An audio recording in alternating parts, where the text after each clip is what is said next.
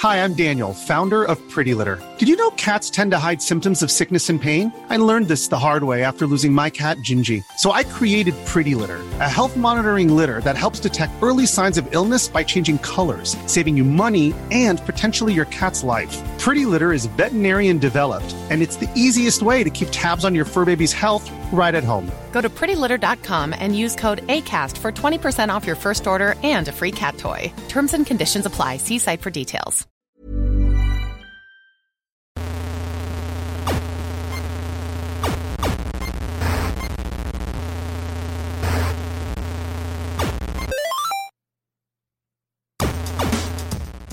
Welcome to another high resolution. I'm Seamus Byrne. This week I am talking to one of the creators of this really cool new dungeon crawler called Blightbound. It's a three player dungeon crawler that looks a little like Golden Axe updated, but might have more in common with Destiny or Diablo, as we discussed in the interview. I'm talking to Jasper Koning, the founder and designer at Ronimo Games.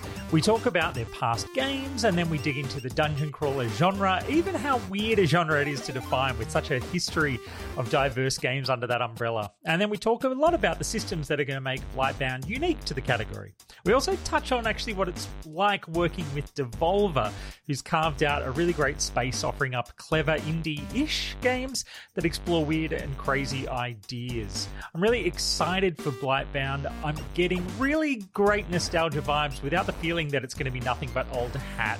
It hits Steam Early Access on July 29. So, look, let's just jump into my chat with Jasper Koning.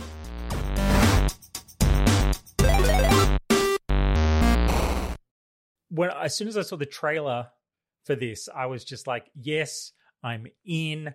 I want to know more. I want to get my hands on this thing."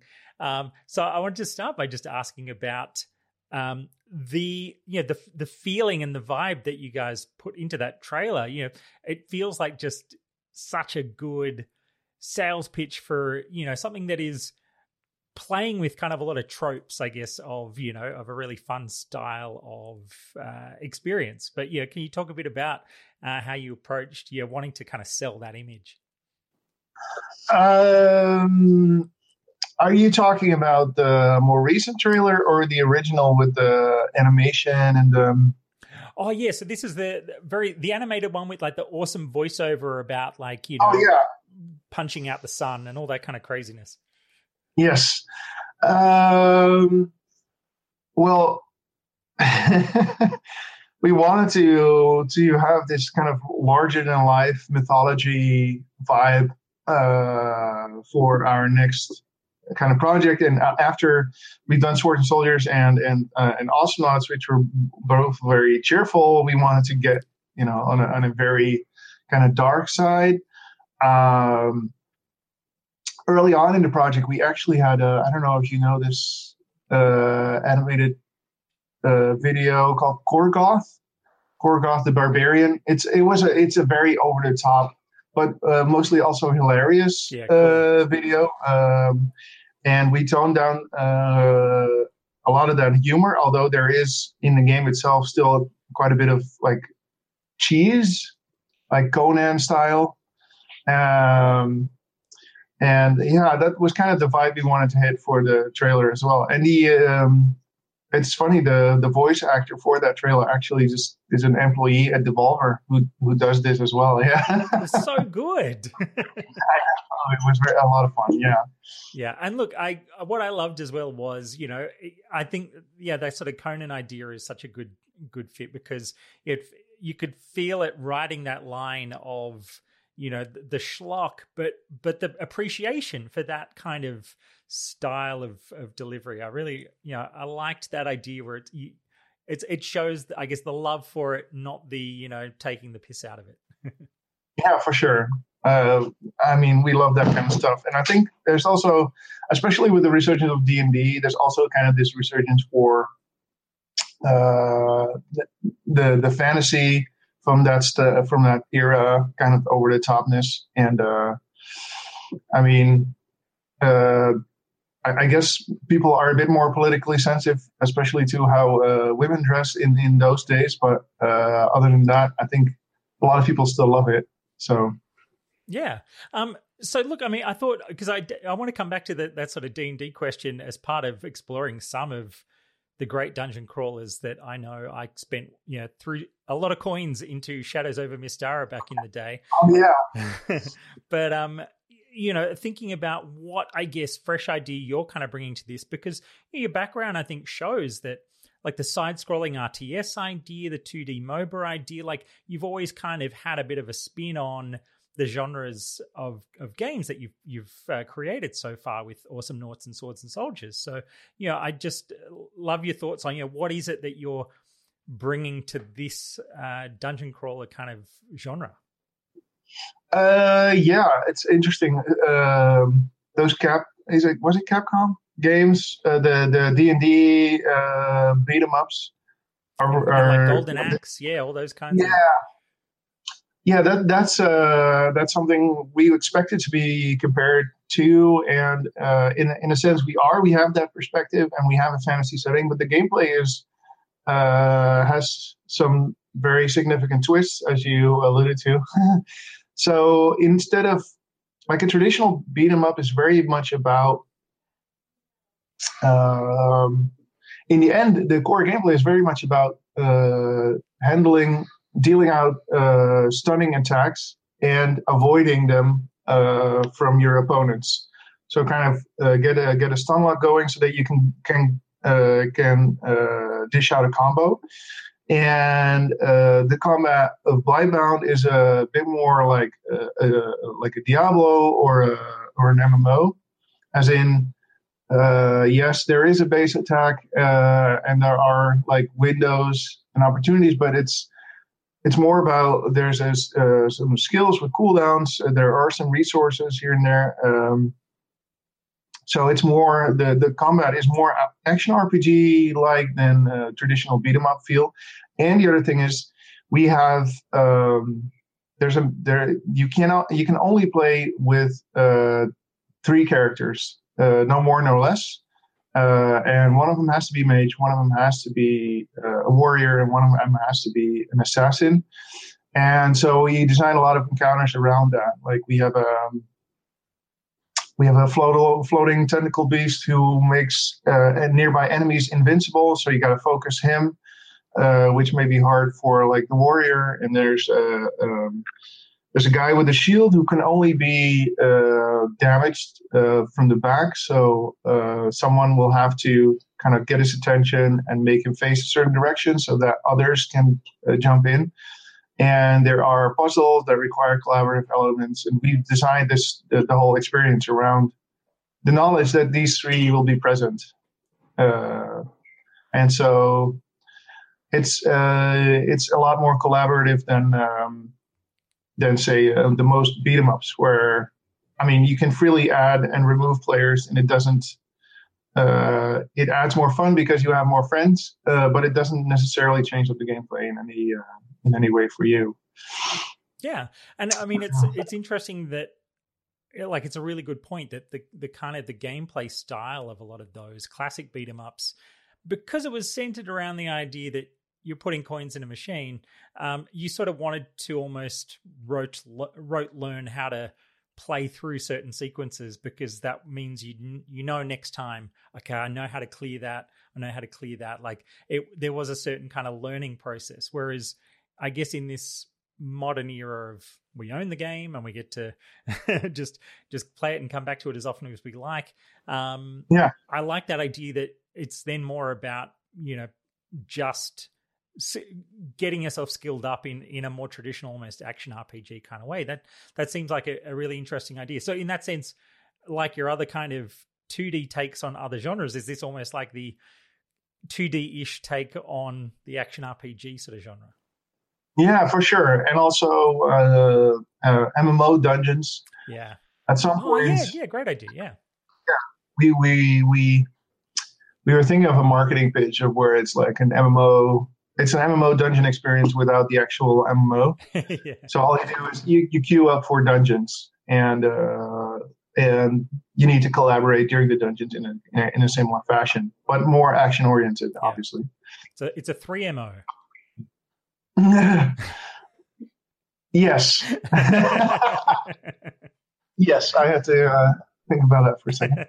um, I mean, in general as well, I, I it, it made me land on the idea. I actually looked up. I'm like, dungeon crawlers because I've seen a lot of places referring to it. I'm not sure what sort of phrase you use yourself, but I noticed over the history of games, it's like that phrase can has kind of meant so many different things. Um, in searches, it kind of even went back to games like Eye of the Beholder and you know all these kinds of really old school um, games that called themselves a similar sort of thing. So it, it, I mean, it almost feels like we need new labels to kind of talk about yeah. some of this because it can Almost, be so many yeah. different beasts.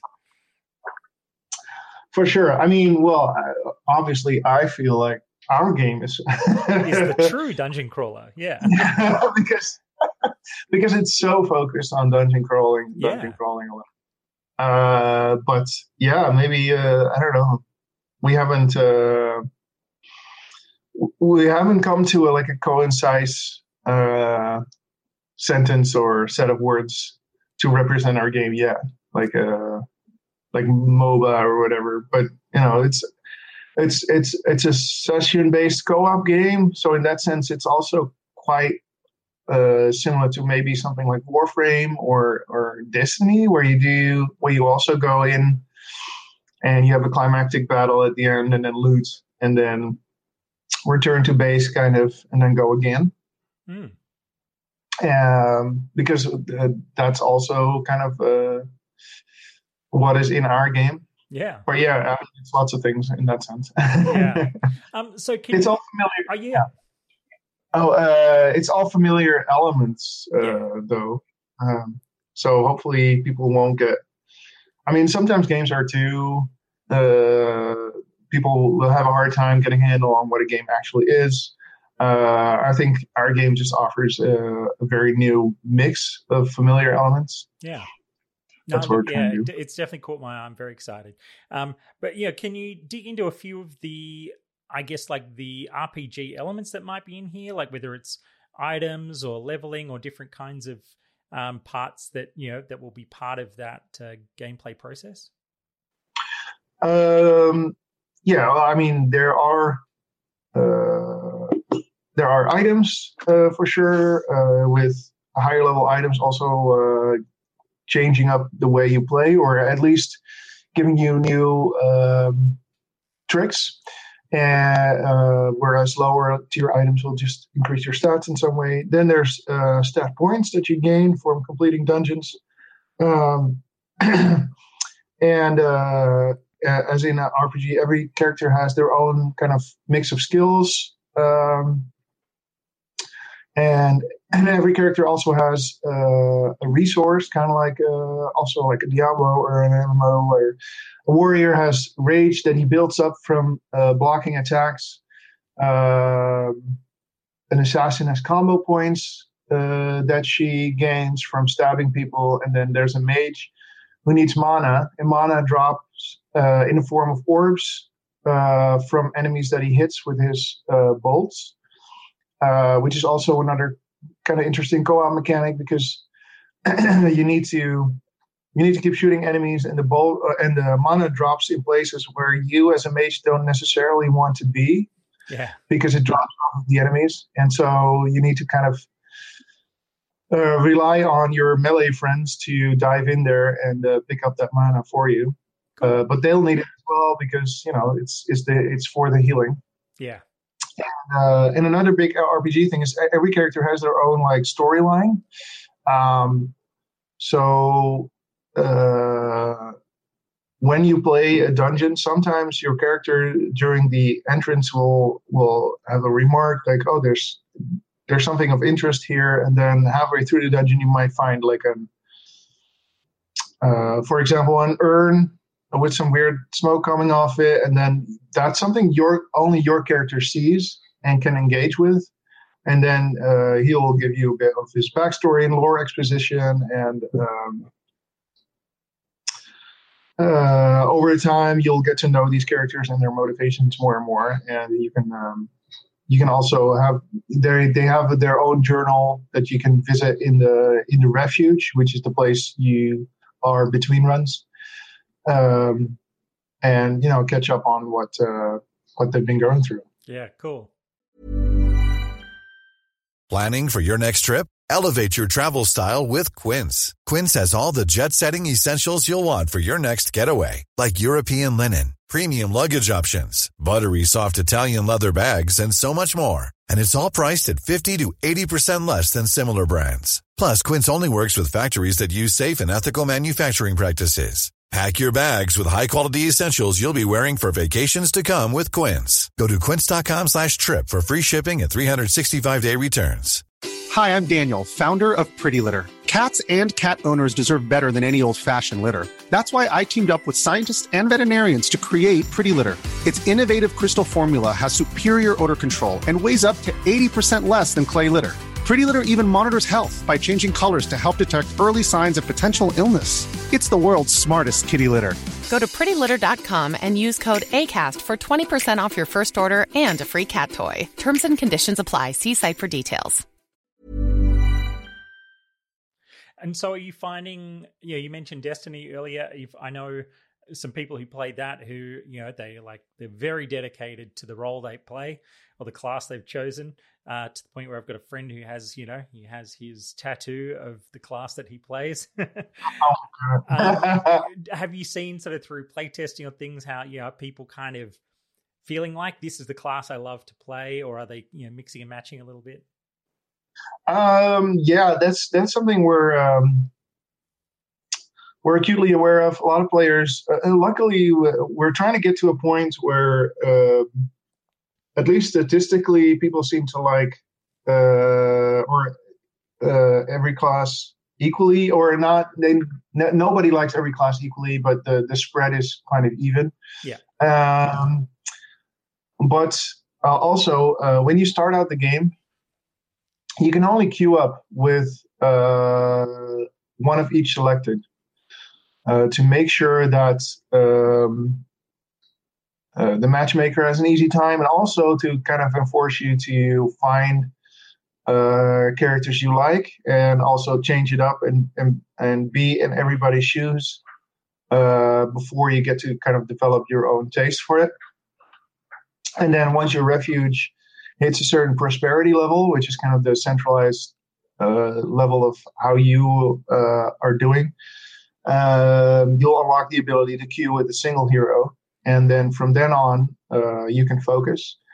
Um, but even then, there's uh, the going out into the dungeons uh, affects these heroes in a way that kind of uh, makes them sick. So if you play with a with a single character back to back, uh, for like uh, four or five rounds. They may get sick or blight struck, as we call it, and then they'll have to stay in a refuge for a couple of rounds, kind of to I don't know, gently force players to change it up. Yeah. Uh, and um, and obviously there's also rewards for play queuing with uh, one of each hero uh, compared to queuing with a single hero and that kind of stuff too to make sure that uh, people alternate and also don't burn themselves out on a single character, which is something you kind of see in other action RPGs. Yeah. Yeah. um, and so then with the matchmaking side of it there, you know, is so when you're let's say you know, you're playing different things and then you do sort of maybe play one a little more than the others, like is there individual kind of ranking up or itemization that that means, you know, like if you jump into a game, you might be yeah one person might be higher power level than others, or like is the matchmaking about finding good teams, or like could you meet up with friends on purpose and someone like carries you through because you're just starting out and they've got a cool character? Like how does that sort of level type uh, element to to the game work, or is there no oh, yeah. kind of level side of it? Yeah. Yeah, yeah. Um, well, um, because you can queue with multiple heroes, the matchmaker won't know the power level of the actual hero you may end up with. Yeah. And uh, what we try to do is match people based on their prosperity level because that's kind of an indicator of how long they've played and how experienced they are. Yeah. Um, and uh, despite the itemization and the uh, stat bonuses, the, the the the power increase is not uh, quite on the same level as like a Diablo, where you where you know a, a couple of levels of difference is unattainable for uh, for some people. Or I mean, a couple of levels uh, change will mean the world in combat, as in. Yeah, yeah. It's it's uh, it's it's more about uh, skill in our game. Um, I mean, every character has a, a, a some form of dodge uh, and damage negation, and um, and also uh, what happens is when you team up uh, through matchmaking, the the, ma- the the system will try and uh, calculate all your power levels as a team, and then uh, offer you difficulties that make sense. Um, and if you are very, if you are uh, an extreme beginner, then the, the difficulty levels will be uh, adjusted accordingly. To me, we really want to make sure that people who step in have a consistent uh, difficulty experience, and only kind of later on you unlock the ability to uh, play more variety. Uh, and you know, going into that, we have a um, for people who do want to challenge themselves, we have what we call notoriety system. So every time when you complete a run with a set of players, at the end, uh, your notoriety for that party will increase. And uh, higher notoriety means that one of the dungeons you can select uh, has an extra bump in difficulty and rewards. And they will be marked by like an evil eye because uh, the enemies are looking for you as a party now. Um, and yeah, you can really you can keep pushing that notoriety level up and up and up, and you'll get crazy difficulties at some point where you really got to dodge every attack because they might kill you immediately. Oh, that's awesome. Look, uh, yeah, as I, I, said before, I'm definitely, I'm really excited about it. I mean, uh, one of the other things I guess we haven't touched on is, you know, I think art style in this sort of game is something that can kind of really, you know, make people kind of enjoy the the, the flow and coming back to it a lot. You know, are there mm-hmm. when it, when we're thinking about enemies and sort of environments, is there sort of I know like it's I you know that it's very much everything I've seen is has that good kind of deep dark kind of vibe to it. Um, how have you kind of tried to you know play around with with that sort of variability in the in the art style and, and keeping it feeling fresh? Um, yeah, for sure. I mean, we initially developed uh, three visual settings. Uh, there's one mountainous region. There's one uh, giant graveyard. Um, that'll that'll for sure uh, satiate any grimdark wishes. and uh, and there's a kind of an, a massive underground prison complex. But uh, as we went along and uh, developed these, our artists, even within the same like region, developed very different looks, uh, which I think is very cool to see. And uh, and really, I mean, initially, one when you when you initially develop a game, uh, every every area you walk through is like white box, so it's like I don't know a checkerboard floor, and and everything kind of looks the same. And over time, by now, when you fire up a dungeon, you immediately recognize, oh, this is uh, this is the grave mark, or this is uh, you know that they have uh, they become very distinct, which is very cool. Yeah. Oh, that's awesome. Um, you know, any other uh, nice kind of ideas lurking in there for people to discover as they play? Well, one thing, you know, is do we get to defeat the blight if we finish the game somehow? You know, is is there an end game scenario for us to save the world?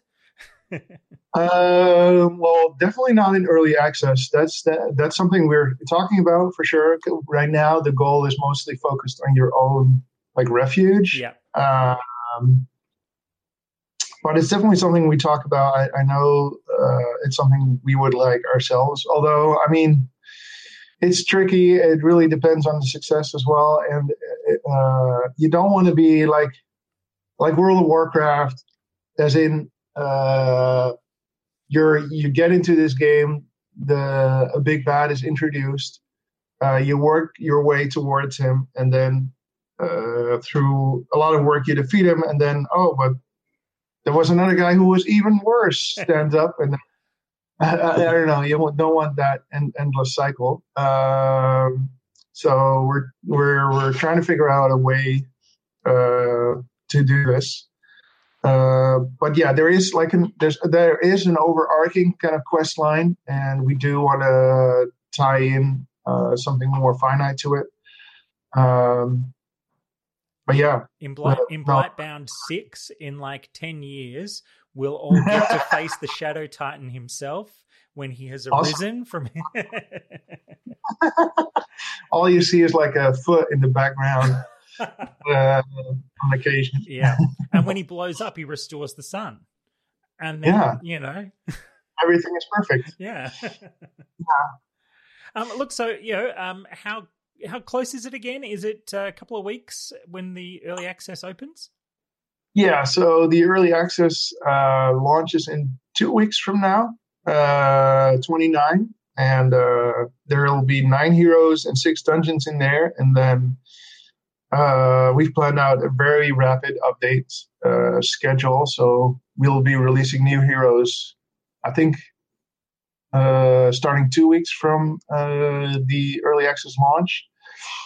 Um, so yeah, it will be uh, very exciting, and there's uh, we want players to have a continuous like stream of new stuff to look forward to as they play. So excellent. Um, and I guess one last question about about Devolver itself as a publisher. I think they've I feel like they've carved out a really kind of unique place that w- with the way that they kind of do their E3 showcases and stuff, totally hilarious.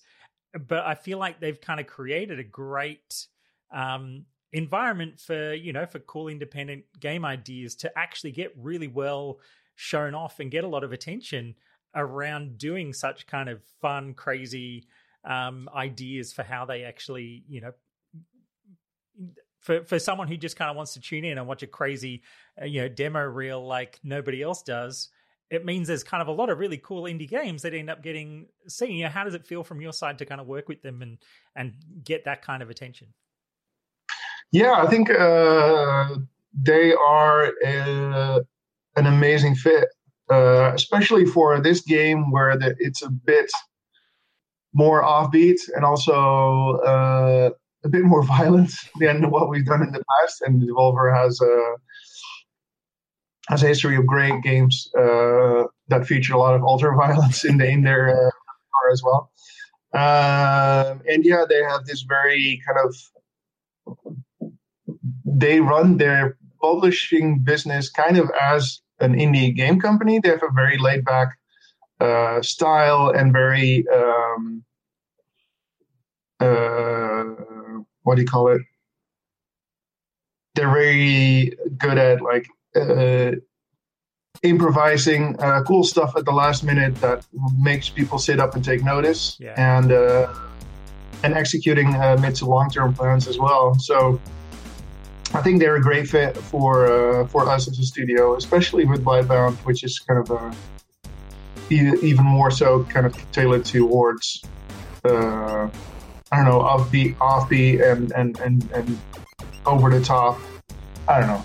Yeah, we love working with them.